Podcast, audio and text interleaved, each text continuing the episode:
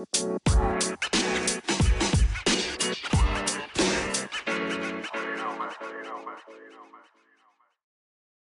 everybody, my name is Alex and you're listening to Lunchbox Radio's Sunday Edition.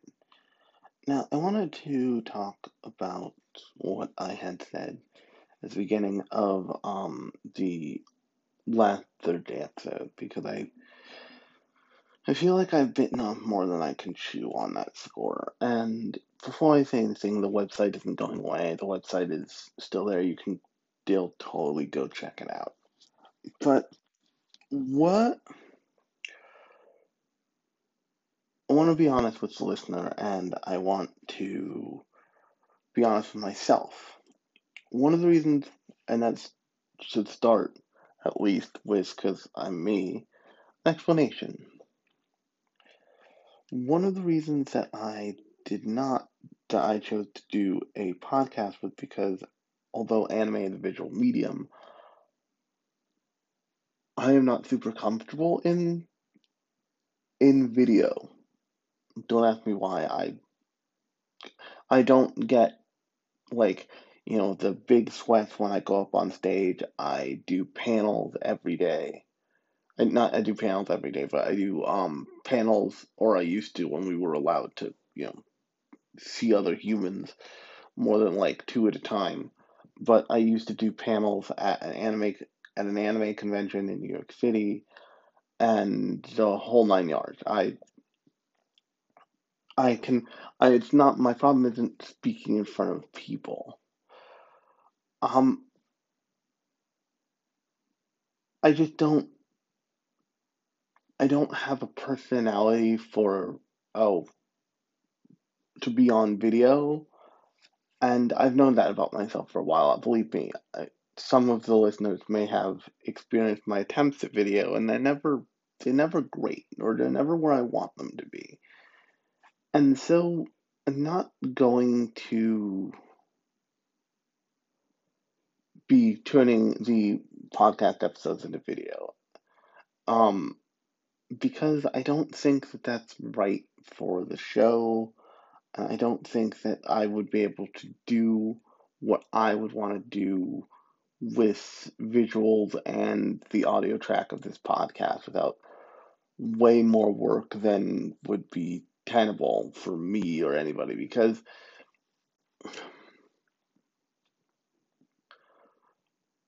I've never considered myself a con, a, con, a quote unquote content creator. I'm sure there are people who would consider me one, including some of you guys listening. But I, I've never been overly fond of the kind of content, especially um, in that comes out from content created in nerd media especially in anime. And that's part of the reason why I started Lunchbox Radio. Um, if you remember, um, the Sunday episodes that was all about why I talk about anime the way I do, I mentioned talking about it from an emotional standpoint, from a less statistically obsessed standpoint. And that holds true because that still certainly holds true because I think I think that so many people who have been into a thing for so long obsess and focus on how to maximize the their outward love for that thing. And I also wanted to on this episode talk about um, the like seasonal grind of um of watching anime se- of watching anime seasonally and trying to keep up with everything and all that fun junk and what is called professionalizing a hobby. Now, um, when you professionalize a hobby, what that means is that you take something that you've always just done as a hobby that has always been a fun pastime for you and you kind of switch that into something that makes money. If you want an example, the podcast you're listening to right now has made me not a huge amount of money, but not an insignificant amount of money. Like I have paid bills with with ad dollars from the podcast. I I just know I have.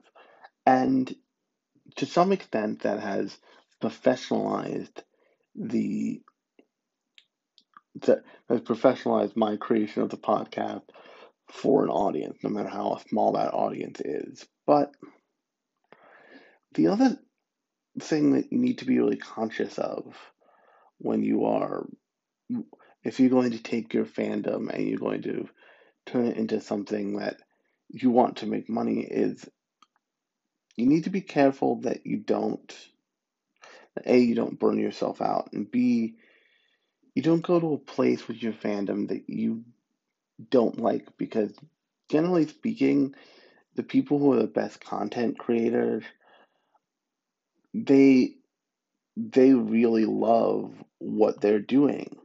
And they really love thinking about anime in that way or thinking about manga in that way or whatever it is. I i really love thinking about anime and manga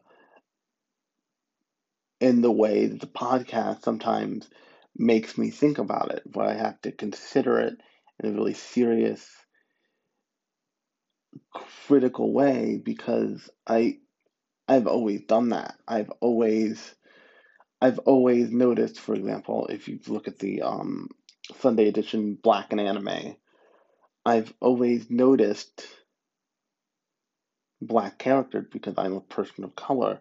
In anime, I've always noticed how they've been treated, and I've always had that thought process in the back of my head the act of having a podcast to put it on is a logical next step and it's just me having a conversation with you, the listener, about my thoughts.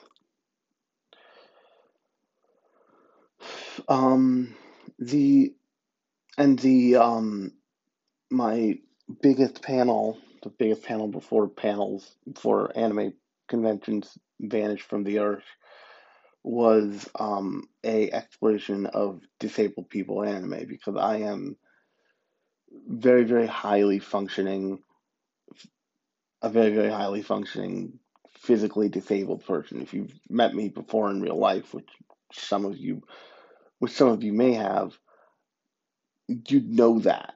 But uh, if you haven't just know that I am. And the the creation of that panel was about the fact that we had a president who, while running for election at the time, we it was back when Trump was president, um,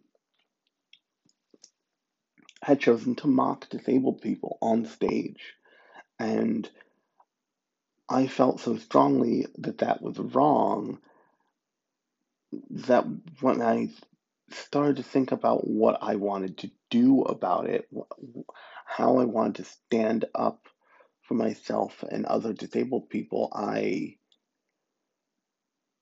settled on something that I knew I had a lot of knowledge of, about, and that was anime, and also disabled people in anime. A because I I wanted to create a panel that advocated for people like me around the world who are who are physically disabled but are still very high functioning and very normal people. And a show show normal people that you know disabled people are not these weirdos who need to be ignored or you know pushed to fringes and b give other disabled otaku in the greater New York area like a panel to come and know they're seen and know they're heard and it feel safe for them to ask questions about their own representation in in the medium that isn't super possible when you have a messenger for that panel who is maybe a fully able bodied, you know, deeply normal, for lack of a better term, person. And I will tell you every year that has rewarded me in some way in the form of I had someone with a mental mental illness asked me about you know any kind of representation that she could see and I was like, you know, this show, she's like, yeah, I never finished that show. I'm like, you should finish that show. Go finish that show. Your life will be better. And that made me like deeply happy. I had my my favorite all time someone coming up to me after the panel still is the young blind woman who came up with her friend who was helping who's like floating her around the convention. Um and she just you know thanked me for a doing the panel at all and b when the question came up and if you don't know what the what the obvious question you'd get asked about in um in that panel would be it's what do you think of Toph from Avatar: The Last Airbender?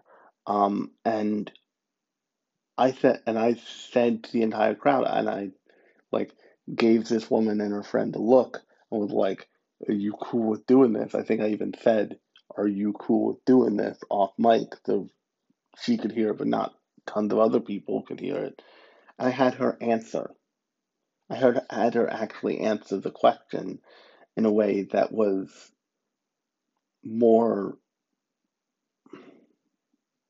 that had more weight than I would than I would an, than I would answering it. And at the beginning of that panel, I also I take I take I take two I take I take two categories of disabled people completely off the table. I take um, people with mental with um, mental disabilities, or um, I take people with mental disabilities,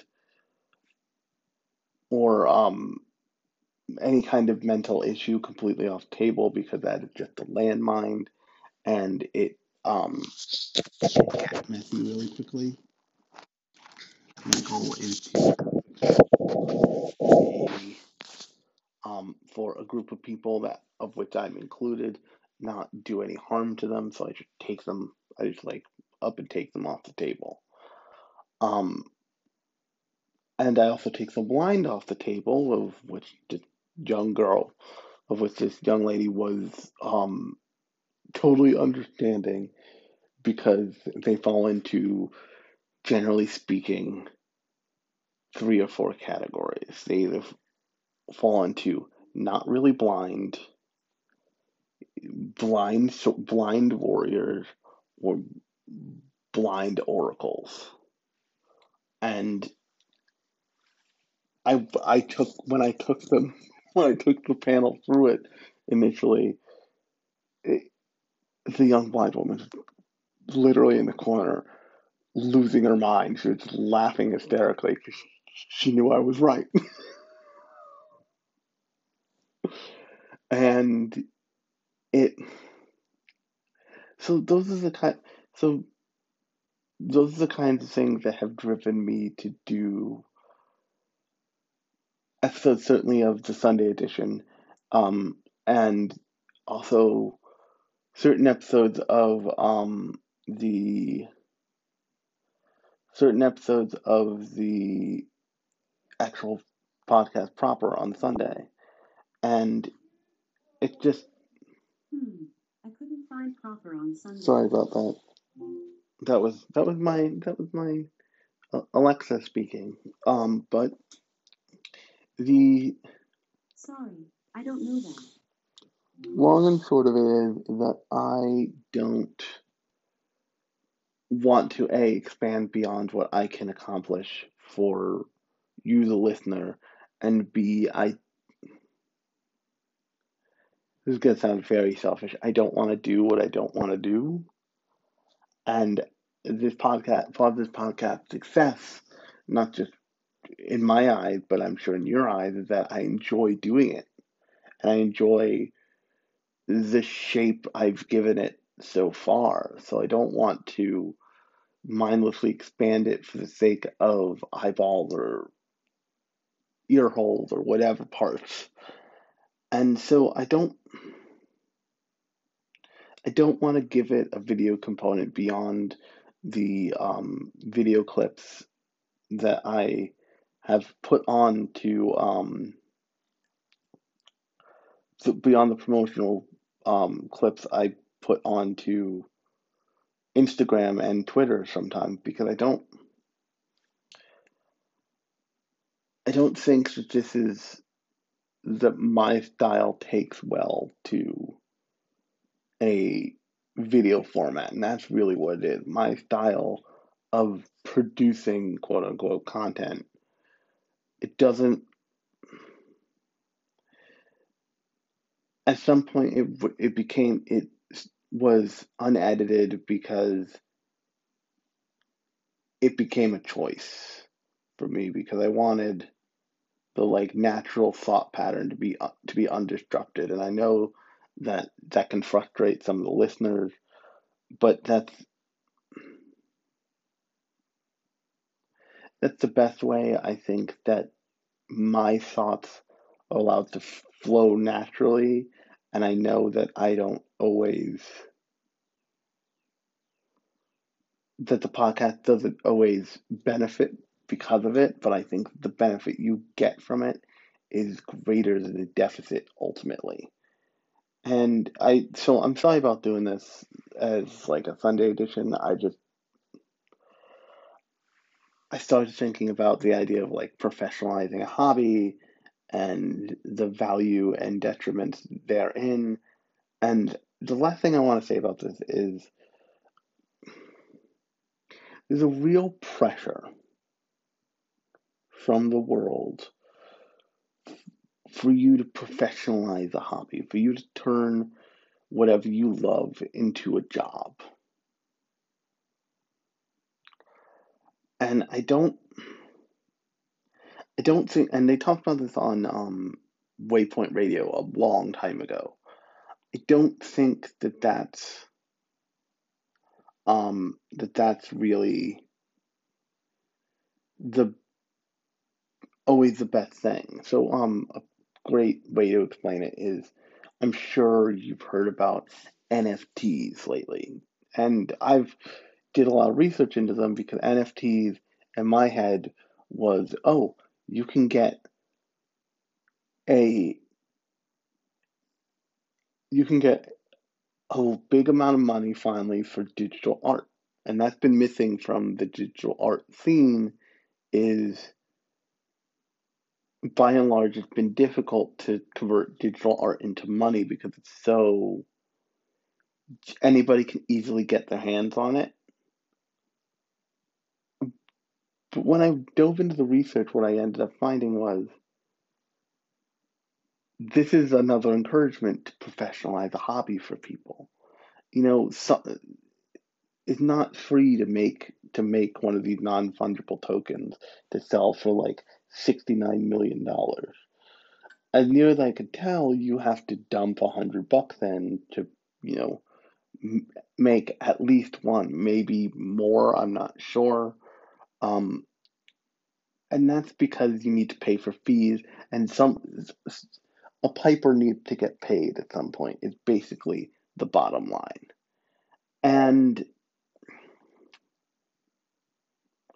that's the thing that we always need that we as people always need to be aware of if someone's saying hey hey make a podcast you know make, make a podcast make money off this podcast do this thing do that thing you know, professionalize this hobby. You know, start start playing D&D online with your friends to like 50 people. Somebody's making money off that. If it, if you if you didn't have the a even if you did have the idea, if you didn't if you weren't the origin point of hey go out and make a podcast dumbass in your head, then you should at least examine why you want to step into the realm of potentially professionalizing something that you've loved doing for free and many times, like in the case of my drawing, for free and mostly nobody for years.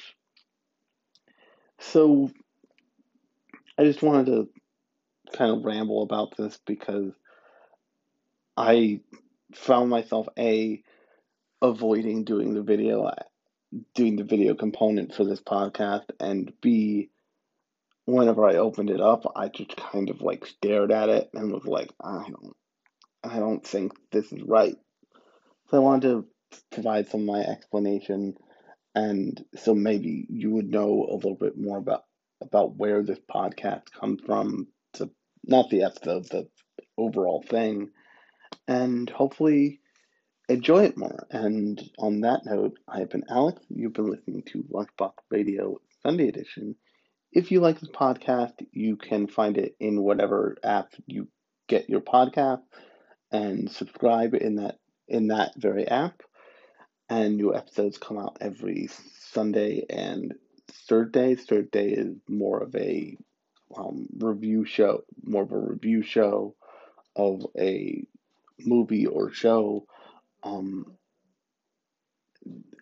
what's it called um sunday is more of a metatextual conversation about anime fandom the industry all that stuff. So on that note i will talk to you on thursday